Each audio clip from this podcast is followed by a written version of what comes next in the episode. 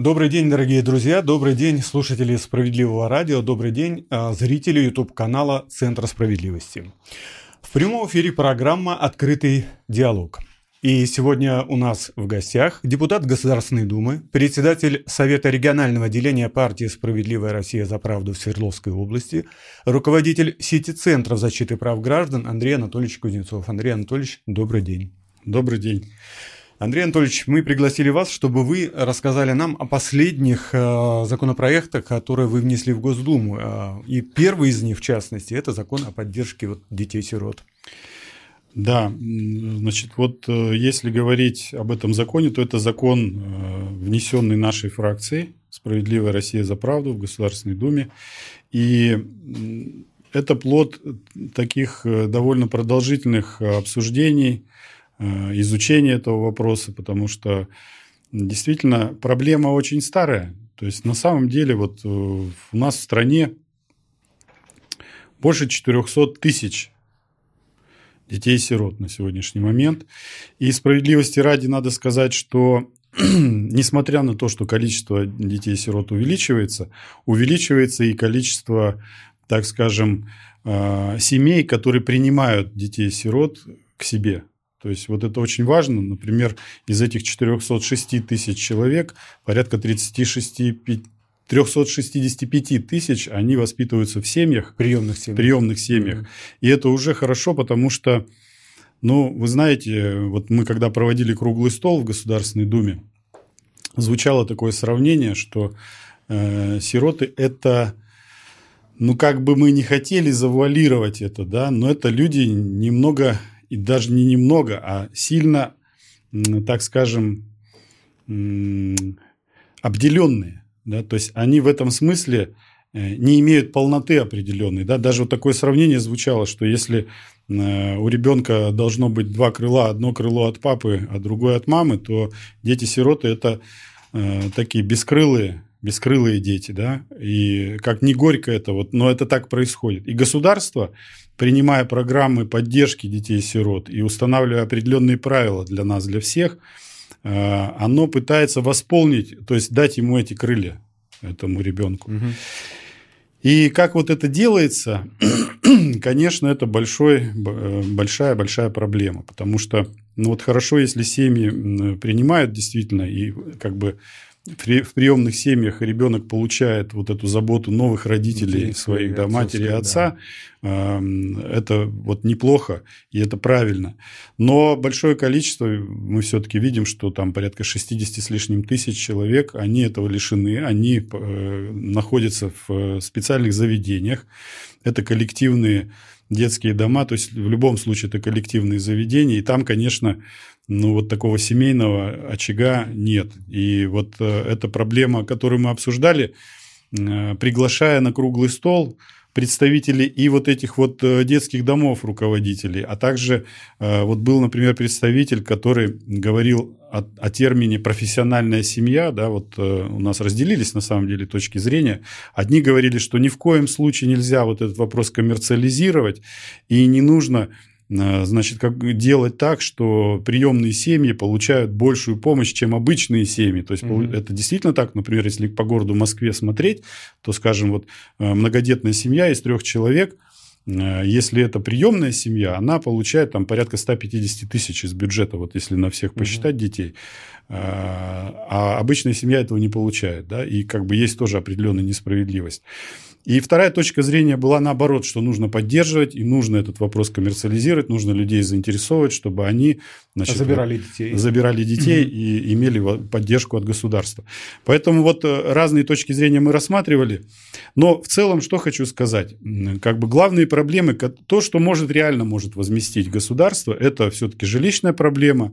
И понятно, что жилищная проблема является наиболее острой. Огромное количество у нас ну, больше 200 тысяч стоит в очереди, значит, и вы знаете, мы когда смотрели статистику, я поначалу даже не поверил, но вот статистика, счетная палата давала эти данные, Правда, это, ну, скажем, трехгодичные данные с учетом того, что как у нас запаздывает статистика, но тем не менее это цифры очень показательные. Вот, например, в 12 регионах страны жилье детям-сиротам а вы знаете, да, что у нас государство поддержит и выделяет жилье для детей-сирот.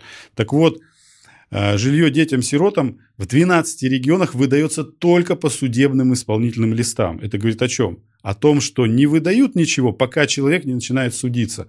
А судиться он начинает тогда, как правило, когда у него либо значит, за него кто-то судится, пока он ребенок там в приемной семье, угу. либо значит, это уже человек э, состоявшийся, он уже работает, он, он, он сам в состоянии ну, подать в суд там и так далее. Ну вот То я есть... хотел спросить, ребенок там закончил школу, вышел с интерната, как он может судиться? Да никак. Э, и более того, это вот первая проблема, да. И вторая проблема тоже очень важная, когда действительно мы опускаем сейчас все подробности того, как ребенок в детском доме находится. Мы не говорим про семьи, в семьях еще более-менее как-то. А, мы рассматриваем период сейчас, когда он уже все вышел, угу. да, и он уже пошел э, искать работу. Жизнь. Он пошел искать работу, угу. потому что он закончил обучение и так далее.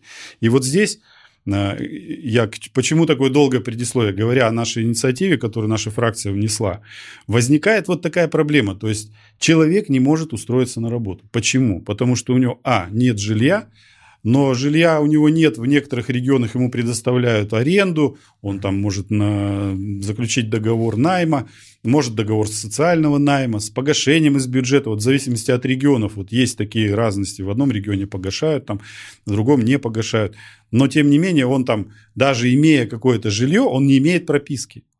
И вот эта маленькая, казалось бы, проблема, но она с такими большими последствиями в нашем государстве, потому что нет прописки, ты никуда не устроишься. И вот э, надо отметить, что очень много лет это, в принципе, никого не волновало. Понимаете? И вот просто вал обращений э, и в нашу партию, и в Центре защиты прав граждан у нас, если по всей стране посмотреть, что с этим делать, что с этим делать. Вот в результате таких обсуждений родилась эта инициатива. Э, инициатором была Яна Лантратова, депутат Государственной Думы, первый заместитель председателя комитета э, по образованию. Значит, Сергей Михайлович Миронов и целый ряд наших депутатов от нашей фракции поддержали эту инициативу. Суть ее очень простая. То есть, если у ребенка, он сирота, значит, нет прописки, то его по умолчанию прописывают либо значит, по адресу детского дома, в котором он воспитывался, угу. либо, если отсутствует, э, значит, этот элемент, либо, значит, э, в муниципальном образовании по адресу администрации муниципального образования. Вот такая простая очень инициатива, которая позволяет им стать полноценными с формальной точки зрения, хотя бы полноценными да, да, да. гражданами, которые могут воспользоваться правом на труд. Да? И мы надеемся, что думское большинство вот эту инициативу поддержит. Если говорить в целом о комплексе инициатив, которые мы обсуждали, мы их изложили э, в специальном письме правительству, адресованном на имя Мишустина, э, председателя правительства. Э, по итогам вот нашего большого круглого стола родились такие целый комплекс разных инициатив. Я основные скажу. Вот по проблеме жилищной, значит, мы предлагаем все-таки сейчас это все отдано на откуп регионов. То есть в законе сказано так, что э, региональная значит, исполнительная власть должна решать, предоставлять вот эти гарантии жилищные. Угу. И в регионах это делают. Я вам привел примеры в 12 регионах, как это угу. делают. А в остальных там ни шатка, ни валка, в зависимости от того, какие у кого возможности бюджетные. А, а бюджетные возможности слабые. Вот я представляю Свердловскую область, она считается, ну, как бы таким достаточным, богатым регионом, самодостаточным, у которого есть средства, и действительно более миллиарда, там порядка более полутора миллиардов рублей тратится ежегодно на э, жилье для детей-сирот. У нас их все равно остается около 20 тысяч человек на сегодняшний момент. Но в других-то регионах даже этого нет. И формируется очередь по всей стране. Вот я вам приводил цифры.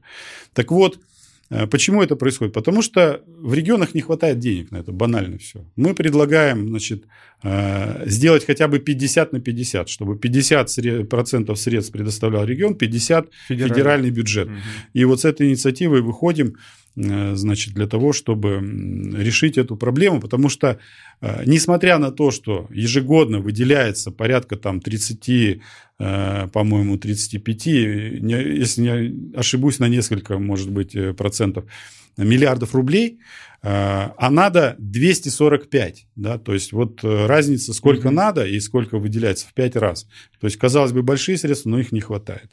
Поэтому вот такие инициативы мы изложили в своем письме и надеемся на то, что правительство с учетом того, что Государственная Дума, вы знаете, дали большие полномочия, полномочия сейчас да. в, в период санкций, что правительство этими мерами воспользуется. Дорогие друзья, я напомню, что мы работаем в прямом эфире. Наш телефон плюс 7 977 760 08 61. Если у вас будут вопросы, вы можете задавать нам их э, при помощи WhatsApp и Telegram. Мы вещаем на Справедливом радио, YouTube-канале, в Одноклассниках, ВКонтакте, ну, практически во всех э, ресурсах э, в социальных сетях, которые у нас есть в России. И следующий наш вопрос, Андрей Анатольевич, о том, что ну, ситуация вот в стране непростая. Доходы граждан падают, а цены растут. Продуктовая корзина дорожает.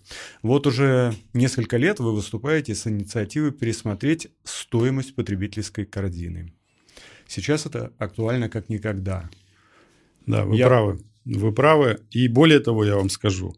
Вот э, я думаю, что немногие в нашей стране отследили такой очень важный момент, который произошел, знаете, так, э, под Новый год, значит, 27 декабря 2020 года, значит, э, в Государственной Думе э, голосами партии «Единая Россия» думским большинством с подачи правительства Российской Федерации были внесены изменения в законодательство, которые значит, упразднили, по сути, значит, понятие минимальной потребительской корзины и установили новые правила расчета прожиточного минимума. Для чего нужна была минимальная потребительская корзина? Для того, чтобы высчитать минимум, который необходим людям. Угу. Мы, вы правильно говорите, несколько лет спорили с правительством, предлагали инициативы, мы бились о том, что уровень недостаточный вот этой потребительской корзины, неправильно они его считают, да, Значит, что они сделали? Они вообще убрали это понятие и сказали, давайте мы будем жить как развитые европейские страны. Да? А что происходит там в развитых странах? Расчет идет прожиточного минимума от медианной заработной платы по стране. Что такое медианная заработная плата? Это средняя зарплата, которую получает большинство. То есть вот не просто средняя зарплата, а вот средняя от большинства. Да? И 44,2% от этого уровня давайте мы будем считать прожиточным минимумом. То есть предложили новую форму расчета. Значит, мы и тогда говорили, и сейчас, э, и вот недавно я на комитете представлял наш законопроект, и продолжаем на этом настаивать. Мы говорим, дорогие, то, что вы сейчас сделали, это называется устраниться от управления социальной политикой в нашей стране. Почему? Потому что как только вы убираете понятие прожиточный минимум от потребительской корзины, вы лишаете людей права на достаток. То есть вы говорите, пусть от медианной зарплаты считают, вот как там работодатель с работником договорился, в среднем по стране, медианно, да, мы вот 44,2 берем, и пусть это будет прожиточный минимум. А давайте допустим, например, что работодатель, он у нас такой заряженный на то, чтобы людям ничего не платить. И держать их в черном теле, да, и по минимуму, сколько вот хватает ему на прожить так, чтобы он не умер, условно говоря. И у нас, у нас огромное количество людей живет именно в этом состоянии, а, именно по этой причине. Так вот, а, то, что государство отказалось от управления социальной политикой, и оно теперь позволяет Э, работодателю платить меньше, чем потребно для жизни человеку. Вдумайтесь, вот 8 рабочих часов весь мир бился, да, вот мы 1 мая будем отмечать снова, значит, вот этот день э, борьбы за права трудящихся. Так вот, 8 часов он работать может, да, но за эти 8 часов он не получит того, что ему потребно для жизни. Вот что произошло. И уже год в нашей стране действуют вот эти новые правила. К чему это приводит? Приводит это к тому, что значит, вот у нас сегодня по медианному уровню рассчитанный прожиточный минимум составляет чуть больше 13 тысяч по стране. И что такое 13 тысяч?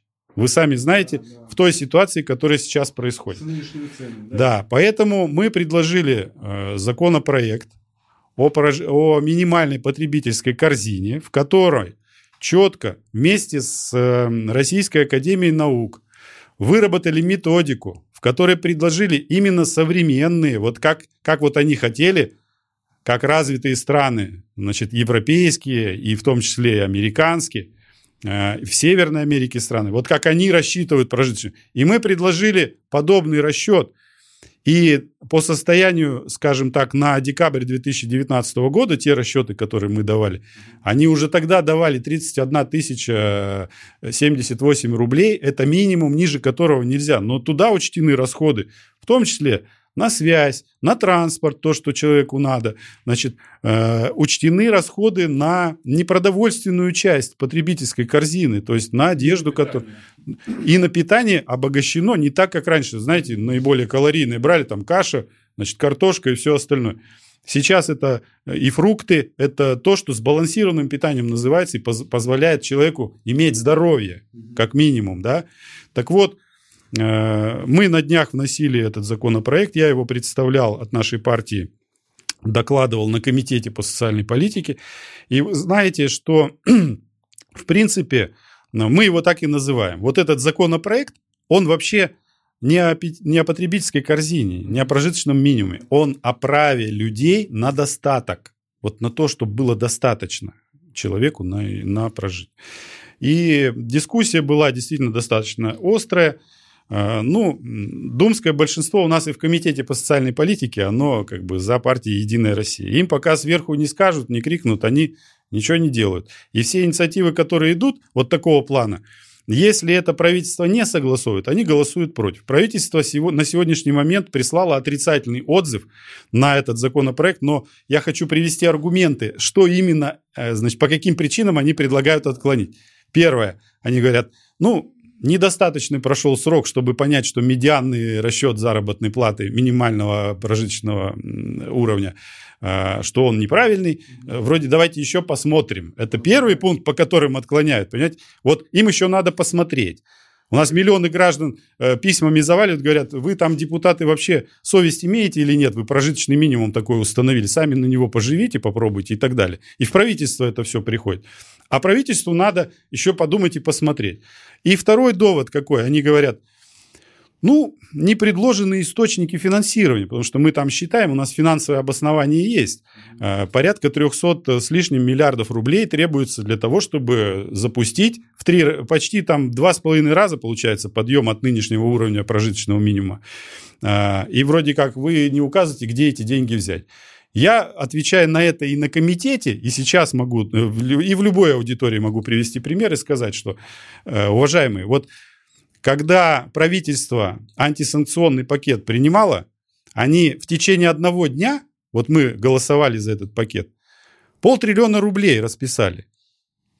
И никто никого не спрашивал, откуда эти деньги возьмут, потому что в стране профицит на 2 триллиона, и спокойно эти деньги можно найти. Вопрос приоритета, э, э, на что мы просим эти деньги. Вот мы в данном случае предлагаем правительству найти эти 300 миллиардов в год на то, чтобы поднять, э, значит, защитить право людей на достаток. То есть поднять прожиточный минимум хотя бы до уровня соответствующего 2019 году декабрю. Я уж не говорю про то, что сейчас происходит. Кстати, вы знаете, недавние опросы показали, Э, по-моему, фонд «Общественное мнение» приводил эти цифры, они официальные.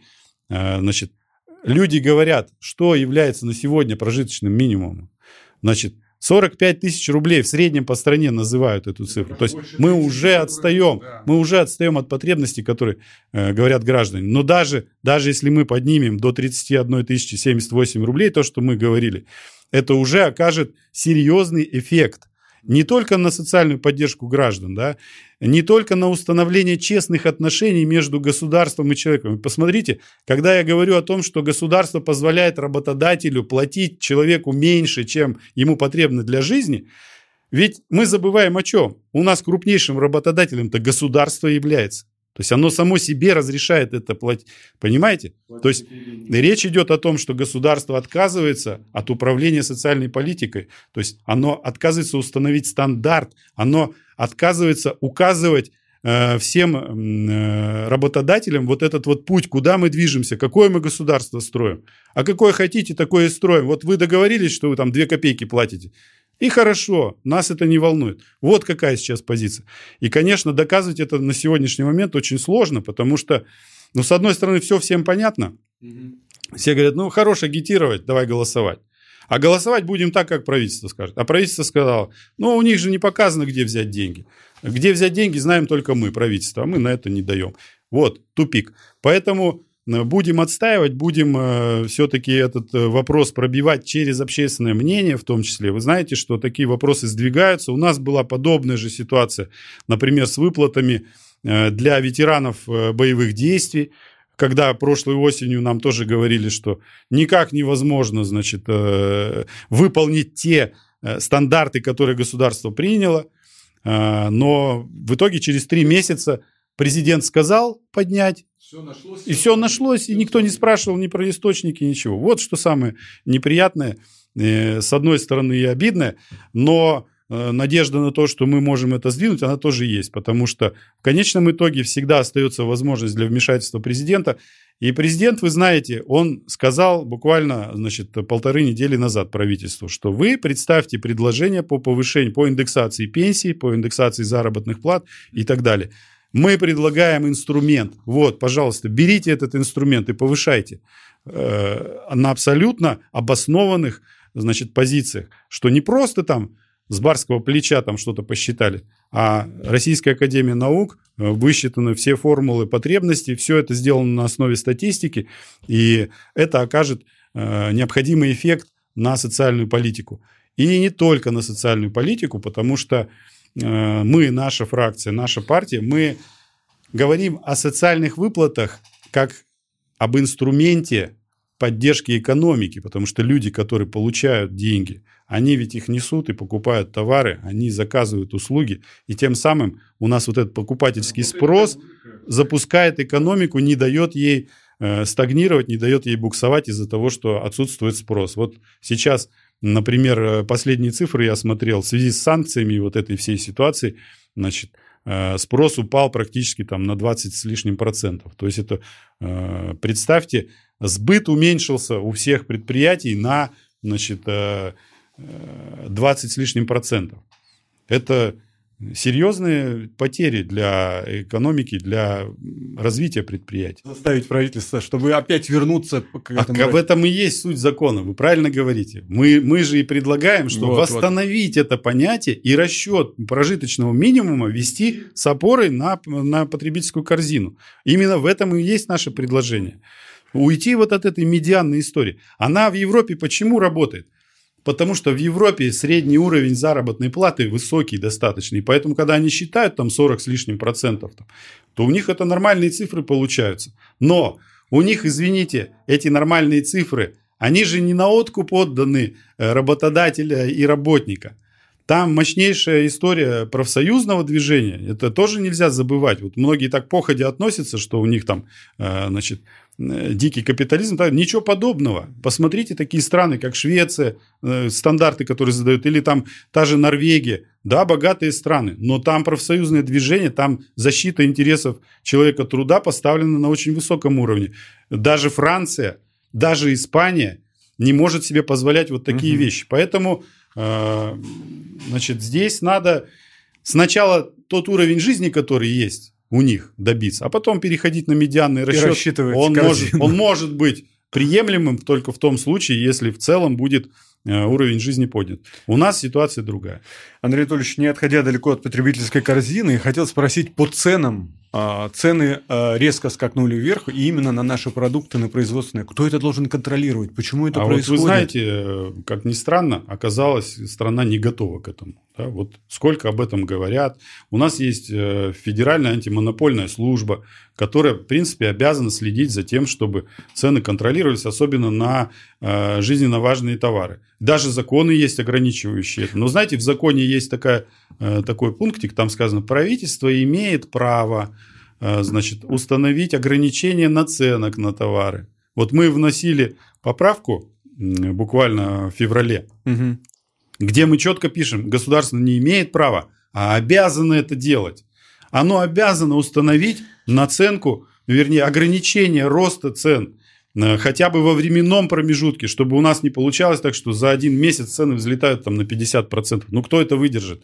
Э, зарплаты-то так не растут. Взлетают, а главное, что на отечественные продукты. Это вот э, ну, парадокс. Смотрите, вообще. они долго разгонялись. Вот я вам могу сказать честно, мы на Государственной Думе, это, кстати, все фракции единодушно поддержали, буквально Значит, в течение нескольких дней вызвали на ковер руководителя Федеральной антимонопольной службы. Он докладывал, значит, ну, прямо скажем, не блистал. Угу. То есть видно было, что для них эта ситуация тоже новая. Они в таком объеме э, не, э, не имеют возможности контролировать это. Начинают работать с колес. Угу. Да? Вот по сахару. Взялись за сахар, выяснили, что, оказывается, на складах-то сахар лежит. Вы знаете, какая ситуация на самом деле получилась? А получилось так, что в рознице ограничения действуют, то есть там нельзя повышать. Вот ты уже получил сахар угу. на, в торговый центр, да, и у тебя стоит, ты больше, чем там положенная наценка, не можешь продавать. Все, он у них продается. Угу. А оптовики таких ограничений не имели. Они подняли сразу же планочку. И что в итоге получилось? Все, кому нужен был оптом сахар, все ринулись в эти торговые центры. Даже не люди наши, люди-то потом, вторая волна уже пошла, потребители. А сначала пошли те, кто, кому в столовых, в ресторанах, на предприятиях, кондитерские предприятия, все, кому нужен был сахар для производства, они начали сметать в торговых центрах, потому что там была дешевая цена. А на складах при этом он лежит, его никто не берет, потому что ну кто его возьмет за такую цену. Начал, начался рост, значит, уже по второй волне. И все это можно было бы регулировать, если бы действовали нормальные правила, о которых мы призывали, ну, я вам скажу еще во время пандемии. Вот все, что сейчас происходит, вот это все можно было и должны были отрепетировать во время пандемии. Реакцию государства на любой рост цен, на любой недостаток, на любую реактивную ситуацию. К сожалению, этого не произошло. Поэтому вот сейчас это все снова с колес. Мы, кстати, э, предложили советский опыт использовать. То есть в Советском Союзе была структура, да, ее там поднять даже, там ничего выдумывать не надо. Там все, и функционал, и методики, и расчеты, и все, все что угодно, там все это есть. Называлась она ОБХСС, если кто-то помнит. Э, отдел по борьбе с хищениями э, социалистической собственности это называлось, где одной из функций была борьба со спекулянтами. Что такое спекулянт? Это человек, который необоснованно завышает цены. Я понимаю, что есть, да и все понимают, что есть объективный рост цен, когда ты за границей там покупал по одной цене, привез сюда, у тебя затраты выросли, логистика, и логистика подорожала и так далее. И другое дело, когда ты производил, вот он здесь производится, и необоснованно поднимается цена. Поэтому, э, но здесь очень важно это все регулировать, знаете, так, чтобы не опрокинуть, потому что рыночный элемент должен присутствовать, иначе у нас э, товара вообще не будет никакого. Его скупят спекулянты по дешевым ценам, а потом из-под полы будут продавать. Это все тоже в Советском Союзе было, но на то и опыт, чтобы, как говорится, дураками-то не быть, надо же этот Нет, опыт изучать. Это 100% надо, вот. Вы обмолвились про ОБХСС э, в регионе на телевидении и в социальных сетях начали прям жалобами вам, я потом вам подготовлю э, небольшую сводочку, писать. Там сырок подорожал, там молоко, и все местное. Да. И хочу вам сказать, области. что мы это все пересылаем в Федеральную антимонопольную службу. И, конечно, они должны с этим разбираться, но угу. э, не готова служба к этому, понимаете? То есть даже разместив вот этот вот телефон горячей линии, который у них есть, они, они получают такой вал сообщений, на которые они отреагировать не могут. Поэтому им нужно, пройдет какое-то время, чтобы они должны на, адаптироваться к этой ситуации и создать вот эту вот службу, которая будет заниматься борьбой с незаконным обогащением. Причем э, здесь же элемент наказания должен быть. То есть это же не просто штраф. Ну что ему этот штраф там 5 тысяч рублей, если он, если он 5 миллионов конечно, заработал конечно. на этом. Поэтому здесь, э, к сожалению, вот э, пройдет определенный период турбулентности, когда все эти вопросы, они будут решаться э, более эффективно и более, угу. так скажем, оперативно. Но Хочу сказать, что Дума свою работу здесь выполнила. Мы этот вопрос подняли, мы фактически их обязали этим заниматься. И сейчас все, все козыри в руках у правительства. То есть они обязаны ими воспользоваться. Других, других э, способов нет. То есть правительство должно сейчас более оперативно действовать. И, кстати говоря, в этих условиях проявляются именно региональные власти. Да, вот сейчас э, понаблюдайте за своими губернаторами да, в регионах, посмотрите, кто что сейчас делает. Занимаются ли они этим вопросом, собирают ли они совещания, или, или там все, тишина. вот э, это очень показательная сейчас ситуация, когда действительно нужно э, Обратите внимание использовать на... власть. Власть угу. должна использовать угу. свои полномочия. Если она этого не делает, это прям заметно сразу же. Сравните там меры, которые вот про Москву говорят. Там, да, Москва обладает ресурсами другими. Конечно. Но Собянин очень оперативно реагирует. Он очень оперативно реагирует. И надо отдать здесь должное, что это вещи связаны. Ресурсы появляются у того, кто управляет эффективно. У того, кто управляет плохо, их никогда не будет, никогда не хватит. Хотя к Москве есть вопросы, э, мы считаем, ну, несправедливое распределение финансов сейчас происходит в любом mm-hmm. случае. Потому что, ну, такие объекты, которые строит Москва, регионы не строят.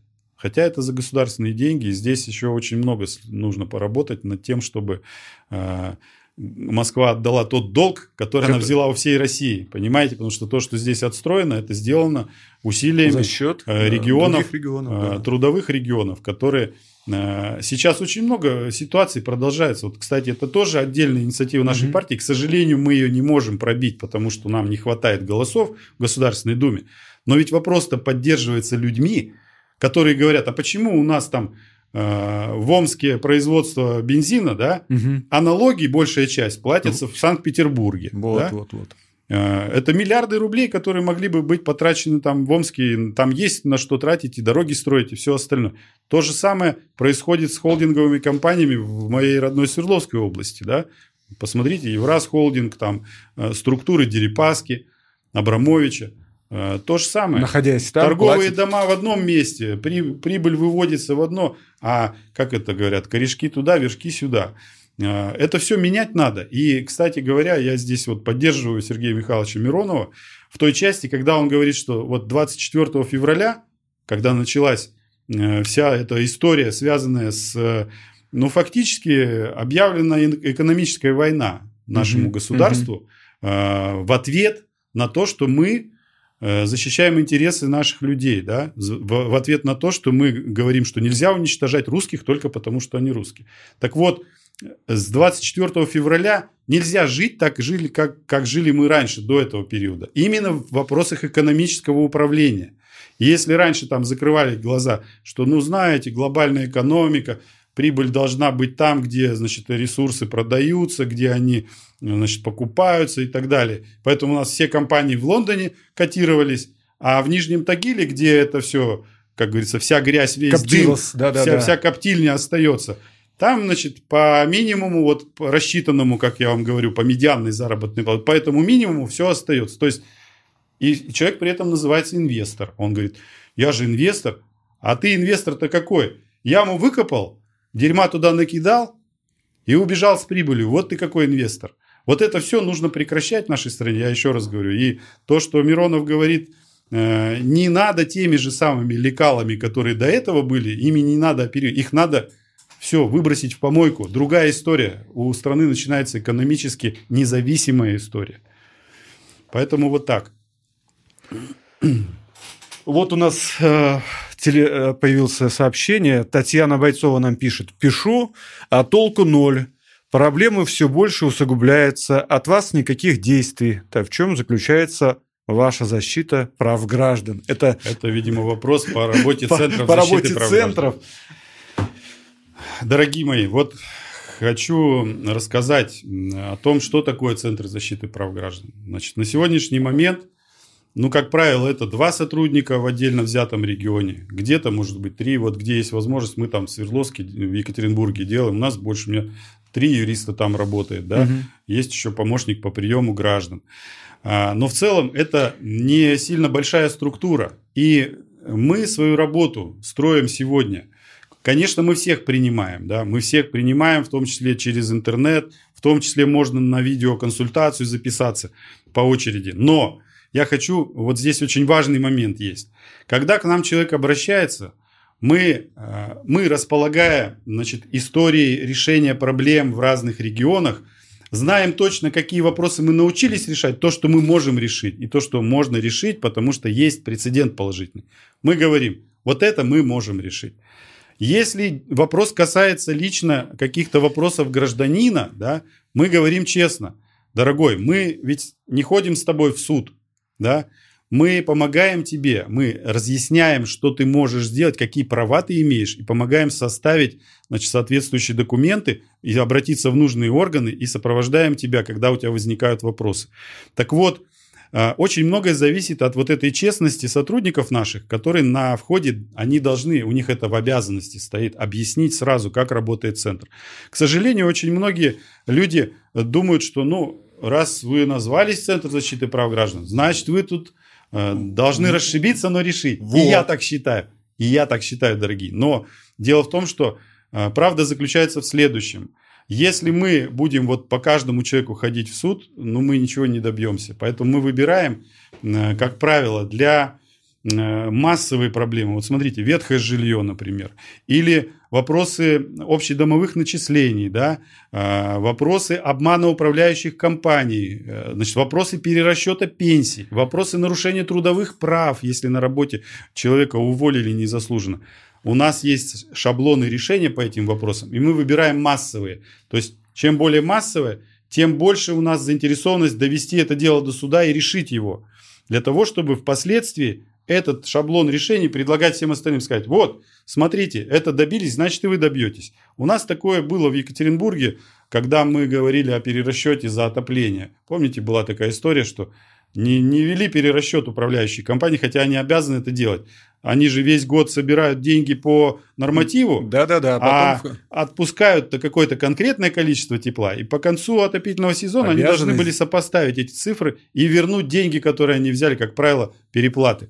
А, до того, как этот вопрос начали решать автоматически, вот сейчас это по всей стране практически, управляющие компании, за редким исключением, если уж они там совсем негодяи, они это делают в автоматическом режиме. Но чтобы этого добиться, нам пришлось дойти до суда, выиграть в городе Екатеринбурге на улице Посадской, значит, э, в интересах граждан, значит, этот иск на 2 миллиона рублей тогда. И только после этого ситуация сдвинулась, и уже это решение, любой мог прийти с этим решением в управляющую компанию и сказать, вот видите, вы обязаны это делать. Поэтому мы движемся вот в этом направлении. К сожалению, э, к сожалению, многие разочаровываются, потому что им хочется решить какую-то свою личную проблему. Знаете, вот к нам многие обращаются, и мы все равно не отправляем людей, мы стараемся этот вопрос решить. Но я вынужден признать, что э, многим людям не удается получить помощь, потому что, ну, давайте смотреть честно, мы не можем заместить, заместить собой государственные ну, органы. А, Андрей нас... Анатольевич, подождите, но э, человек вот находится в регионе, надо обратиться в больницу за лекарствами, он идет в центр, сопровождаете, помогаете. А почему не обратиться к Минздраву, к губернатору, к министру здравоохранения местному? Вот. А, Почему? Сразу... К сожалению, к сожалению, у нас вот система сейчас работает такая. Я вам как депутат Государственной Думы могу сказать, да. А, самое эффективное для меня сейчас следующее. Вот приходит человек с проблемой. Угу. Я вам приведу проблему, она достаточно типичная. Например, уличное освещение. Вот мы уже по этой проблеме в трех э, территориях решили вопрос. Мы сейчас подойдем к этой теме. Давайте э, посмотрим э, а, первый видеосюжет. Да, мы готовились к этой программе и сейчас э, начнем с первой темы, которая э, по жилью, по-моему, у нас. Пожалуйста, Михаил, дайте нам.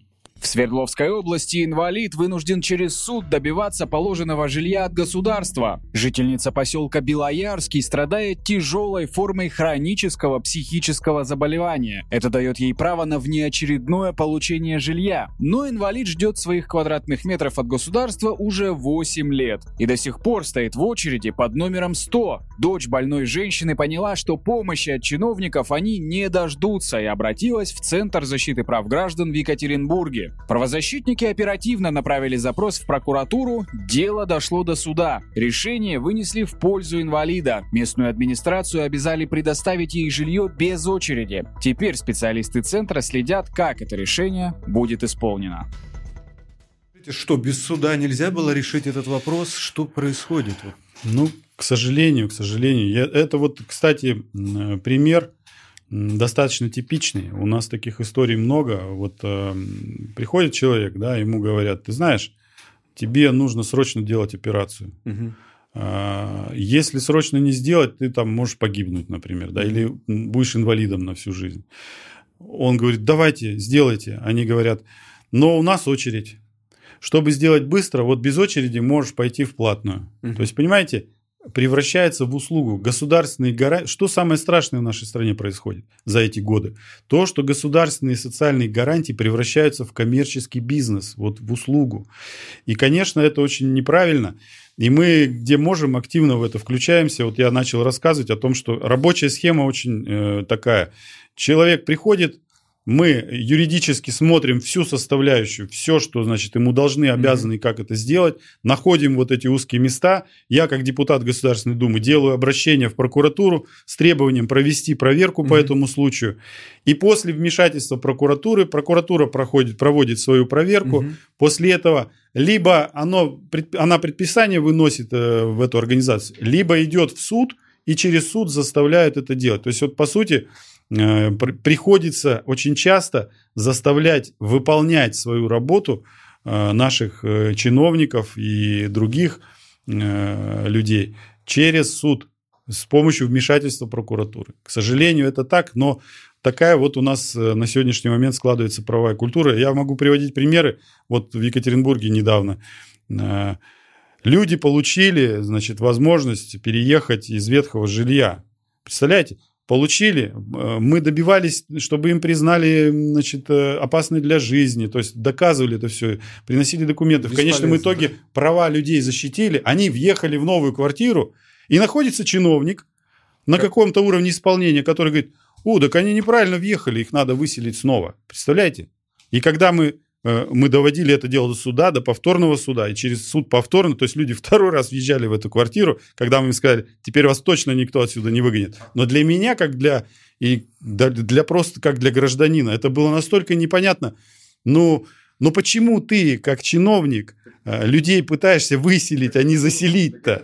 Как будто ты Они что, не, лю- не люди, что ли, судьи? Вы знаете, это, ну, как вам сказать, э, я начальник, ты дурак. Вот, мне кажется, вот это вот действует. И если начальник сказал, что ты там, не давай им там въезжать, денег у нас нету, значит, э, надо всеми способами отводить. И он начинает это исполнять. Я вам больше скажу, у нас сотрудники приходят некоторые, вот, не буду называть фамилии, у нас есть люди, которые в администрации проработали угу. На уровне там города, например. И они приходят и говорят, слушайте, не могу работать, э, защищая интересы чиновников. Я хочу защищать интересы людей. Мы для таких людей даем возможность себя проявить. Это тоже э, одно из направлений работы Центра защиты прав граждан. Ну давайте вернемся а, вновь к нашим материалам. Там масса историй, которые я хотел, чтобы вы их прокомментировали. Пожалуйста, дайте нам посмотреть еще один материал. Центр защиты добился открытия почты в деревне Поварня Свердловской области. Населенный пункт находится всего в 30 километрах от Екатеринбурга, но собственного почтового отделения в нем не было. Коммунальные квитанции, письма и другая корреспонденция доставлялась в местный магазин, где они лежали в открытом доступе и часто терялись. Жители уже много раз обращались в Почту России с просьбой разносить корреспонденцию по домам, но законное требование людей так и не было исполнено. На сторону сельчан встали местный депутат от «Справедливой России» и Центр защиты прав граждан. По их просьбе депутат Госдумы, руководитель Центра защиты Андрей Кузнецов направил запрос в прокуратуру Свердловской области. Проверка выявила, что Почта России неоднократно просила у администрации Белоярского городского округа предоставить помещение под отделение, но чиновники бездействовали. Надзорный орган внес представление об устранении нарушений и принято решение о запуске мобильного отделения почтовой связи в течение течение двух месяцев. А пока в деревне начал работу почтальон, который разносит корреспонденцию по адресам три раза в неделю. История ну, Кстати, тоже очень типичная история. Меня многие спрашивают, знаете, вот говорят, ну как так? Вот что вы думаете? Ну, вот э, даже очень высокопоставленные люди. Ну что, вот занимаетесь, ну вы что думаете, действительно, чиновники вот против того, чтобы там почта была? Да просто денег нет там, да еще чего-то. Понимаете? Здесь ситуация, э, она не такая однозначная. Да, денег нет, но вопрос приоритетов. Что в приоритете у чиновника? Выполнение гарантий, которые перед людьми или какие-то иные э, приоритеты? Если у него приоритет выполнить указания вышестоящего Сверху. начальства, ничего ему не докучать, ведь по идее белоярские власти что должны сказать? Он должен прийти в правительстве области, биться как рыба об лед и говорить, мне нужно средства на вот эту почту, внесите в план, что я должен сказать людям и так далее, и так далее. Если он так будет делать, то ему скажут, слушай, дорогой, ты что-то много выступаешь, давай-ка ты иди поработай вон дворником, да, а не главой. И он не идет. Это, это вопрос организации власти. Поэтому то, что мы делаем, мы на самом деле главам местным помогаем. Потому что мы поднимаем эту бучу, он уже не от себя. Он приходит и говорит, да я готов выполнить, что тут надо как бы это все без расходов, но меня же донимают эти вон, э, Справедливая Россия, там этот э, Центр да, да, защиты, Кузнецов. Кузнецов этот бегает, да. Значит, вы, э, надо делать, понимаете? И мы сдвигаем эту, эту проблему. Вот, вот для этого занимаемся. Она мелочь, да, то есть угу. что, что добились? Мобильный почтовый пункт организовали в деревне, э, значит, Поварня. Но э, это как бы мелочь, но она с точки зрения системного сдвига, это очень важно, потому что люди видят, ага, правда есть, можно добиваться, да. даже в таких вопросах. А по Белоярскому району у нас там столько, это ну, просто. Ну, Тут рассказывать, знаете, два часа будет. Они ну, там давайте аптеки закрывают, то еще что-то. Как к освещению, о котором мы говорили выше, э, там странная тоже история. Давайте посмотрим два материала на эту тему. Вот так вот здорово мы ходим в садик, да. Тротуара нет, освещения нет.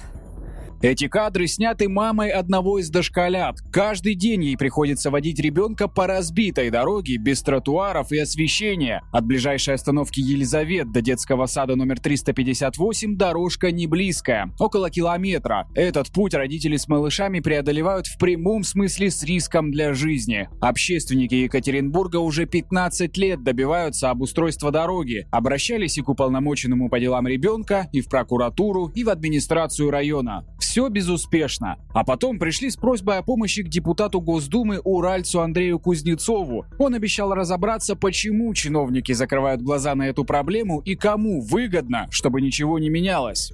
Ну вот, э, знаете, я бы вот э, во всем этом сюжете обратил бы внимание на следующую информацию. 15 лет. Понимаете? Это ведь система, то есть можно, можно списывать, что нет денег, там, ну год у тебя там, не попал ты в бюджет, не спланировал. Ну хорошо, в пятилетку можно вписаться, как-то сказать, ну знаете, там сейчас не до этого. Но 15 лет, это же ребенок вырастает за это время, понимаете? Люди рождаются, умирают, и проблема не решается. И, конечно, когда такие случаи происходят, здесь ответ однозначный. Дело не в деньгах. Дело не в деньгах, де, дело в приоритетах, которые стоят у власти. И для того, чтобы эти приоритеты сдвигать, ну, к сожалению, такова сегодня уровень такой правовой культуры сегодня у нас, что пока э, значит, люди не проявляют активность, да, мы им готовы в этом помогать, чтобы, чтобы э, сдвигать эти вопросы. И вопросы сдвигаются. Правда, здесь многое зависит еще, вот я еще раз говорю, и я благодарю, кстати, всегда сотрудников прокуратуры, Э, которые на такие вещи откликаются. Но без силовых органов нам это достаточно сложно делать, потому что, ну, по каждому такому случаю в суд не сходить. Да. Андрей Анатольевич, но когда история заявлена, вы подключились, э, сделали запрос, а кто-то потом отслеживает ситуацию, историю вот этой, э, этого обращения? Да, конечно, для нас важно. Вы знаете, вот то, что, например, предыдущий сюжет был, вот что добились решения суда, Э, исполнительного производства для женщины. Ведь это еще не, не решение вопроса. То есть можно получить исполнительный лист, решение суда, но оно не будет выполняться. И нужно будет добиваться снова. Поэтому, конечно, мы не отпускаем э, значит, ситуацию до тех пор, пока она не изменяется. И здесь э, неважно, речь идет о том, снег убрать надо, там незаконно, вот у нас была ситуация зимой, незаконная свалка там в спальном районе города, свозят все туда, как по команде, начинают все свозить, жители бьют тревогу, говорят, а почему нам снег-то свозят?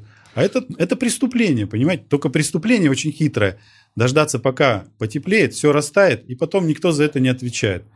А свезли с грязью, со всем остальным, люди страдают, экология страдает, да и вообще это не положено. Но про- проблема освещения в Свердловской области, по-моему, очень остро стоит. Вот еще один материал. Вообще, я вам хочу сказать, это в целом по стране ситуация. Она не только Свердловской угу. области касается. А, что такое проблема освещения? Вот у нас худо-бедно, например, в центральной части городов, в каких-то значит, объектах, где там дом культуры или еще что-то, там есть освещение. Угу. А в большинстве спальных районов, вот чуть-чуть вглубь заходишь, уже все, дороги не освещаются, дворы угу. не освещаются. Это, это очень неприятно.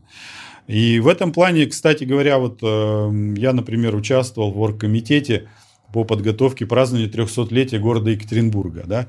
К сожалению, пока не удалось по-серьезному вмешаться там в план этих работ, но тоже вот идет как бы формирование таких зон центральных, да, то есть и аргументы всегда такие, ну это же лицо города, тут угу. все должно быть. Да спору нет, это все должно быть. Но об окраинах забывать тоже нельзя. Я уж не говорю про малые города. Значит, в малых городах у нас вот, э, например, я задавал вопрос на Государственной Думе на заседании министру, вернее, вице-премьеру Хуснулину по строительству, который у нас отвечает. У них интересно так сделано. Есть федеральная программа э, строительства дорог новых, но угу. она действует только за пределами муниципалитета, да, то есть вот они выделяют деньги на то, чтобы строить дороги в зоне там 30 километров, 50 километров за э, пределами муниципалитета. Угу. И я задал вопрос, я говорю, а почему у вас нет программы помощи малым городам, таким там угу. э, 50-60 тысяч населения, чтобы внутри города строить дороги угу. и, и дворы? Что-то невразумительное было отвечено, но вроде обещали, давайте мы разберемся и так далее. Вот с освещением примерно то же самое. То есть, как бы витрину показывают еще, витрина может быть красивая, знаете, здания с подсветкой, университеты, там э, и так далее, и так далее. Здания администрации очень любят, вот у нас э, елочки наряжают да, там, да, и да, так да, далее. Да, да. А на окраине ни света нет даже на там, где дети ходят на остановку. Поэтому это, эту проблему мы решаем сейчас вот по накатанной очень схеме. Э, мы делаем по-нашему, сначала изучаем, как бы составляем документы для прокуратуры, потом совместно с прокуратурой и ГИБДД выезжаем на место, потому что в законе есть четкая позиция, что как минимум э, до транспортной остановки Должно путь, быть. путь до транспортной остановки должен быть освещен. Это пункт гарантий, которые должны быть со стороны муниципалитета. Это все фиксируется под роспись с сотрудниками ГИБДД и прокуратуры и общественников. И после этого прокуратура выносит предписание. Если это предписание не выполняется, прокуратура через суд заставляет муниципалитет. Вот как у нас было в городе Полевском, там 9 улиц э, в таком состоянии, mm-hmm. и через суд э, заставили э, начать эти работы. А там, где до значит, остановки провели свет – а он по пути уже и в другие места попадает. Поэтому э, сдвигаем эту проблему, и у нас в центрах защиты прав граждан есть вот когда я говорил о том, что у нас есть шаблоны такие, методики решения вопросов массовых таких вот угу. распространенных. Вот по освещению у нас так, вот такой шаблон отработан. Э, кого интересует, приходите, обращайтесь или через сайт, или к нам по адресам. Э, можно тоже на сайте это все посмотреть. Справедливо-центр.рф выбрать свой город. Обратиться можно не только в столичных городах. Можно э, получить по видеоконсультации по, Зайти по, по очереди, по записи, значит, по, по видео пообщаться ага. со специалистом, отправить документы. То есть можно сейчас, есть удаленные технологии. Мало того, все эти победы, которые э, происходят в регионах, где мы помогаем, они выходят в социальных сетях, плюс к, прикладывается к каждой победе краткая инструкция. Да, это а, очень важно. А, у нас проснулись наши слушатели, зрители и масса комментариев, вопросов. Андрей Маршанский, слушаю вас про беспредел чиновников, и вот мысль пришла. А нельзя ли обязать разные органы по социальной защите граждан именно защищать их? Не выселять через суд, а наоборот, доказывать в суде, что граждане имеют право на что-то, на жилье, на льготы, на лекарства. Да, вот очень, очень верно подмечено. Кстати говоря, Сейчас э, эту проблему начали решать, э, делают такие кодекс, кодекс чиновника. Знаете, некоторые города принимают, вот вроде как чиновник при заступлении на должность, он принимает на себя обязательство действовать вот в соответствии с такими-то такими нормами. Но угу. это пока носит добровольный характер. И, честно говоря, идея очень правильная. Э, надо посмотреть, в, как, в каком законодательстве это регулируется. И, может быть, даже действительно, чтобы когда чиновник поступает иным способом, чтобы его можно было привлечь к ответственности, да, что ты же обязан человеку-то решать, не а не отбирать. Против человека. Ты ему должен дать, а да, не отобрать. Да. Вот, что отбирать-то должны правоохранительные органы, если что-то незаконно. А не так, как этот э, вот случай, я думаю, что человеку просто задела вот эта история, угу. когда я сказал о том, как пытались выселить уже решенный вопрос переиначить. Вот, поэтому, да, интересное предложение, будем смотреть. И еще один вопрос. Почему нельзя повысить прожиточный минимум, чтобы пенсионеры, наконец, нормально стали жить? Получая зарплату, приходится сразу часть отправлять родителям. Хотя и так денег немного, надо ипотеку платить, детей кормить, коммуналку платить, да, и маломальски одеваться. Но это такая большая реплика вопрос. Это еще как бы вот человек, который пишет, он еще в том плане, что он сам помогает родителям. Вот я сталкиваюсь очень много случаев, наоборот, сейчас старики со своих пенсий настолько Э, низкий уровень оплаты сейчас, что они со своих пенсий помогают своим детям. Это-то вообще неправильно. У нас это очень распространено сейчас. Угу. Именно в силу того, что действительно уровень э, прожиточного, прожиточного минимальной заработной платы, он очень не соответствует потребностям, не соответствует достатку. Ну а как это сделать, я уже сказал. Э, для этого нужна политическая воля, и для этого нужно приоритеты государства перестроить. Вот поставить в приоритет, что у нас должен быть прожиточный минимум, основанный на правильно рассчитанной потребительской, минимальной потребительской корзине. И вот если это будет приоритетом деятельности власти, этот вопрос можно решить. Это вот так же, как с борьбой коррупции, с коррупцией. Знаете, у меня есть э, хороший товарищ, который практически всю сознательную жизнь в правоохранительных органах занимается коррупцией. У него есть такая шутка. Э, он меня э, спрашивает, он говорит, знаешь, почему борьбы с коррупцией нет? Я говорю, почему? Он говорит, потому что указания не было. Бороться. Потому что как только указание поступает, все у нас в стране делается очень быстро и понятно. Поэтому здесь надо... А, ведь это же борьба идеологии, вы поймите. Вот меня многие спрашивают и говорят, ну что вы думаете, что вот ну Единая Россия, они что, против людей, что ли? Да не против они людей. Это вопрос идеологии. Идеология Единой России основана на либеральном понимании того, что, значит, вот сколько ты заработал, столько ты и стоишь. Вот это мы называем это, мы справедливая Россия. Мы на других позициях стоим. Мы это называем людоедский капитализм. То есть вот один смог больше урвать, а второй не смог в силу там характера своего, у него там совести не хватило, там, я не знаю, наглости, как говорят в народе, еще что-то. Я утрирую специально, угу. да, но суть такая, что идеология заключается в том, что не надо человеку какие-то гарантии защищать со стороны государства. Пусть он сам чего стоит, то и делает. Это вот одна идеология. Мы преследуем другую идеологию и говорим, что у государства должны быть стандарты социальные, которые он предписывает своим гражданам выполнять. И в нашем понимании государство должно выпол... Э, такой стандарт устанавливать, чтобы у нас не было голодных, чтобы у нас не было бомжей, чтобы у нас не было детей-сирот. А для этого нужно решать те вопросы, о которых я сказал.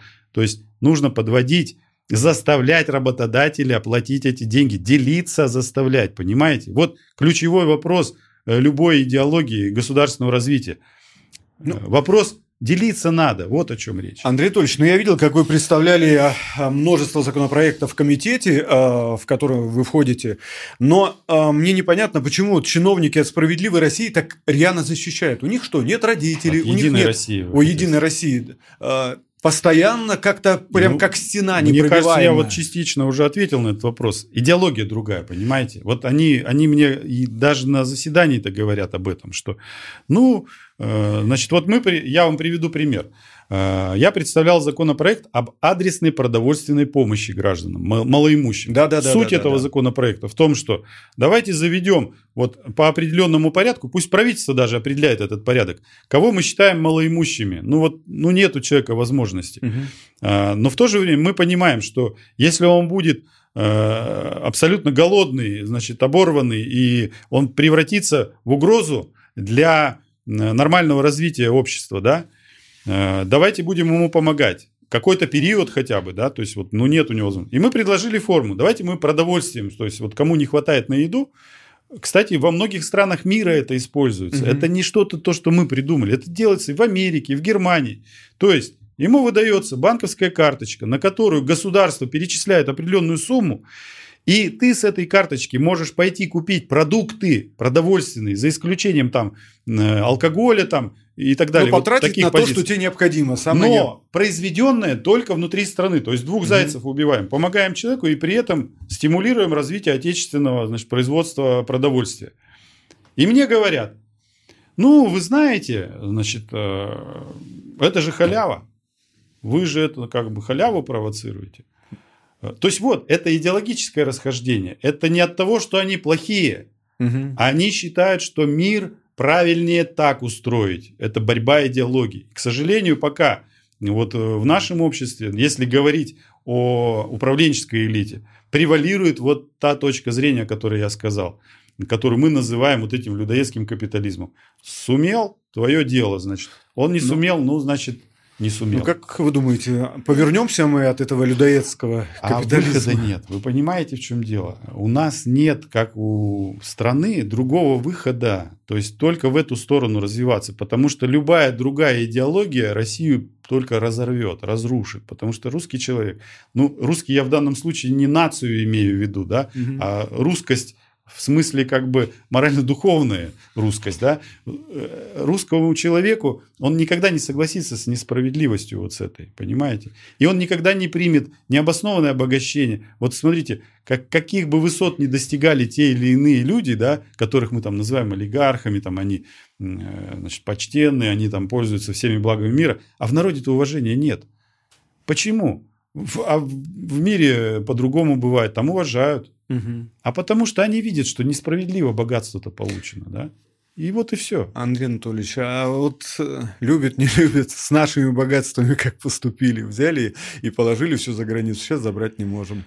И я знаю, что когда приходила э, глава Центробанка в Госдуму, отчитывалась, вы единственные, кто не поддержал назначение Набиуллина на новый срок? Вы знаете, я на самом заседании, к сожалению, вот по личным обстоятельствам не смог быть, но угу. у нас накануне состоялась встреча. Э, и мы решали, общаясь вот с представителями Центробанка и с Набиулиной в том числе, uh-huh. слушали ее позицию, и мы принимали решение о том, будем мы поддерживать или нет. Мы значит, приняли решение не поддерживать. Uh-huh. И я задавал вопрос, Э, мне было очень важно понять, э, они сами-то выводы сделали или нет. То есть, ну, то, что вы говорите, это очевидно. Это... Да, деньги разместили у врагов, враги эти деньги арестовали. Э, на Вроде бы и деньги есть, и их На нету. минуточку речь идет там о такой сумме колоссальной, что вот некоторые аналитики сравнивают это с ядерным ударом. То есть, вот, в принципе, ущерб, который нанесен, это вот все равно, что ядерный удар по стране нанести. И вопрос-то был такой: вы выводы-то сделали, вот угу. вы сейчас хотите снова, э, значит, вас предлагает президент на председателя Центробанка. Вы как-то менять собираетесь свою политику? И вообще считаете ли вы, угу. что нужно измениться должна политика Центробанка, в том числе в отношении вот размещения этих денег? Ну, я вам скажу честно, э, это вот опять к вопросу о идеологии. То есть можно уважать э, Набиулину за ее стойкость в том, что она вот как оловянный солдатик mm-hmm. стоит вот на этих позициях. Но позиции эти, они никуда не годятся. То есть это вот действительно, как многие говорят, либеральное затмение в голове, то есть что вот рынок все отрегулирует и мы не будем вмешиваться. У нее же очень много. По микрофинансовым организациям говорим, посмотрите, микрофинансовые организации отдают деньги под процент в день. То есть они гра... Э, это узаконенный грабеж. Да, да, это, да. это пузырь из воздуха прибыль получается. То есть если вы людям не даете денег напрямую, говорите, он их не заработал, поэтому не будем безработным давать денег. Это можно еще принять как логику, да? Но как принять как логику то, что вы даете заработать точно так же незаслуженные барыги. деньги, просто да. барыги, э, процент устанавливают за то, что он эти деньги дал. И она стоит вот если мы это уберем, они уйдут в тень. Я говорю, так вы же это уберете как государство, вы поощрять это не будете. А сейчас это выглядит как государственная политика, которую вы одобряете. Значит, вы одобряете грабеж одних граждан другими гражданами. И пока это будет, никакого доверия к власти не будет. К сожалению, не понимают пока. И все законы, которые мы на эту тему вносили, думское большинство – заворачивает и голосует против. Но я еще раз повторю, у нас выхода другого нет. Россия из другого качества состоит. Могут быть затмения, могут быть, знаете, периоды, как это говорят, безвластие, двоевластие, там могут быть какие угодно. Но рано или поздно Россия сосредотачивается вокруг чего? Вокруг справедливости. Потому что, я еще раз говорю, русский человек не в смысле национальности, а в смысле духовно-нравственных ценностей. Это человек, которому важна справедливость, ему деньги не нужны. Ему важно, что, что это было справедливо. Он готов признать, что он, например, не так богат, как другой, но только в том случае, если это справедливо. А если это несправедливо, он никогда с этим не смирится. Вот э, масса еще к вам вопросов, но надеюсь, что мы это сделаем и обсудим э, в следующих эфирах, потому что мы уже час с вами разговариваем. А я хотел бы вернуться, все-таки приземлиться к Центрам защиты прав граждан. Скажите, э, один из мощнейших центров работает э, именно в Екатеринбурге, но регион большой. Планируете ли вы открытие э, центров защиты в других городах? Свердловской области? Ну, вот смотрите, для того, чтобы как бы о Свердловской области сказать, надо понять прежде всего, что у нас в целом по стране э, Значит, мы вот в 73 регионах представлены, угу. и мне приходится как э, секретарю президиума партии, я по вопросам защиты прав граждан, я курирую эти центры наши. То есть э, здесь действительно регионы разные, и, скажем, ну, Свердловская область, она действительно отличается в этом отношении, потому что, ну, во-первых, протяженность у нас, э, значит, от одной границы до другой там, э, ну, вот, например, Северный избирательный округ, да, вот где у нас мы в свое время с фельдшером Коровкиным, Алексеем. Значит, э, с Алексеем проезжали все это. Там от одной до другой 1300 километров, да, и вот между населенными пунктами может быть расстояние там 200 километров, 300 километров от столицы там 600 километров, да, угу. то есть это протяженность очень большая. И, конечно, здесь есть сложности в этом плане, но благодаря, во-первых, технологиям современным мы сейчас открыли возможность э, но правда, это человеку надо познакомиться с э, технологиями, да, то угу. есть, скажем, бабушки, они, Из... это, они привыкли звонить, они не могут по видео, да, но... да и то, даже но... если у нее в семье есть кто-то, кто этим занимается, он может выйти на связь. И поэтому мы вынуждены не только онлайн-технологии развивать, мы э, саму сеть э, расширяем, вот э, вы приводили примеры, значит, э, результаты нашей деятельности по Белоярскому району, да, мы в Белоярке открываем, готовим Будет сейчас центр к, к открытию центра защиты, потому что проблем реально там очень много. Значит, мы готовим к открытию, он уже открыт фактически, но официальное открытие пока не состоялось, это в Каменске-Уральском, то есть центр уже угу. действует, это третий по значимости город Свердловской области, и мы готовим э, серьезное, значит, мероприятие в Нижнем Нижнем Тагиле. Значит, там у нас уже тоже фактически помещение есть, уже идет подготовка, знаете, ну, как бы белила, покраска, вот это все идет. Значит, я надеюсь, что в мае месяце мы презентуем, значит, центр в Нижнем Тагиле. У нас есть отделение, э, скажем так, Центра защиты прав граждан в Новой Ляле, где вот курирует как раз фельдшер э, Алексей, Алексей Коровкин. Коровкин. Значит, мы готовимся к открытию в Серове, но там э, у нас пока есть сложности с э, поиском э, значит, специалистов, да, потому что mm работа требует, знаете, особого, особого склада характера, потому что люди приходят с проблемами, и не каждый выдерживает, потому что народ у нас такой, они как бы считают, если вы уже повесили вывеску, что вы защищаете, все, вы да, все да, мне должны да, защитить. Да. И, значит, мы стараемся соответствовать этим ожиданиям, но для этого нужно подбирать соответствующие кадры. Значит, у нас приемные, в Североуральске приемная, но она работала э, значит, последнее время с перебоями, потому что по той же самой причине кадровой. То есть мы стараемся на север как бы немножко более, больше внимания давать. А, в Первоуральске у нас есть приемная. Угу. Это город тоже сателлит э, Екатеринбурга. Там большой трубный завод расположен и целый ряд предприятий других. То есть тоже очень актуальные вопросы коммунального характера и благоустройства. Сеть в Свердловской области развивается. Да, мы ее будем расширять. И мы считаем, что это э, вот то дело, ради которого стоит вообще работать. Потому что, знаете, из 100 человек, которые придут, да, мы поможем там пятерым, семерым, десятерым в лучшем случае. Но э, это вот та капля, которая камень точит. То есть вот эта цель, которую мы ставим, она ведь заключается именно в просвещении. То есть в том, что угу. человек начинает осознавать, что он гражданин, что у него есть свои права, и он их может защитить законными методами. Вот в чем отличие от разного рода бузатеров, да, которые людей все время зовут на баррикады, там, э, пойдем, значит, митинги, там, вот очень много у нас было по поводу мусорных свалок в свое время таких вещей. Я всегда говорю, вы знаете, на митинге люди сошлись, покричали и разошлись, ничего не поменялось. Да, выплеснули пар, да, привлекли внимание, но на это все через два дня забыли и рукой махнули. А технология, которую мы э, отстаиваем, она заключается в следующем. что мы составили грамотный иск, изучили ситуацию, составили грамотный иск, и в нужное время, в нужном месте его подали так, чтобы законным способом заставить сделать, без всякого митинга, понимаете? Потому что э, Мало ми- того, еще митинги, как правило, это обман граждан. Мало того, еще дали пошаговую инструкцию, как решить вопрос уже следующему гражданину. Да, да. Потому что а, я знаю, что кейсов уже выпущено огромное У количество. нас по раз- около 400 э, методичек уже Мгм. готовых. Они в электронном виде, кстати, все на сайте лежат, с этим можно Мгм. ознакомиться.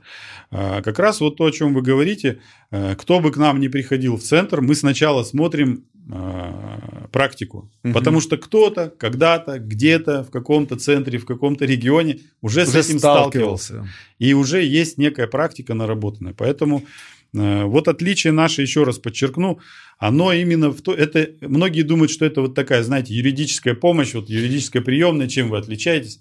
У нас цель стоит просветительская, то есть мы хотим научить вас защищать свои права, и мы предлагаем все инструменты, которые у нас есть, в том числе депутатскую вертикаль. Вот у нас Вот. есть скажем, муниципальные депутаты, областные депутаты, депутаты Госдумы и даже возможность через Сергея Михайловича Миронова даже и президенту на, на стол что-то, значит, какую-то проблему положить.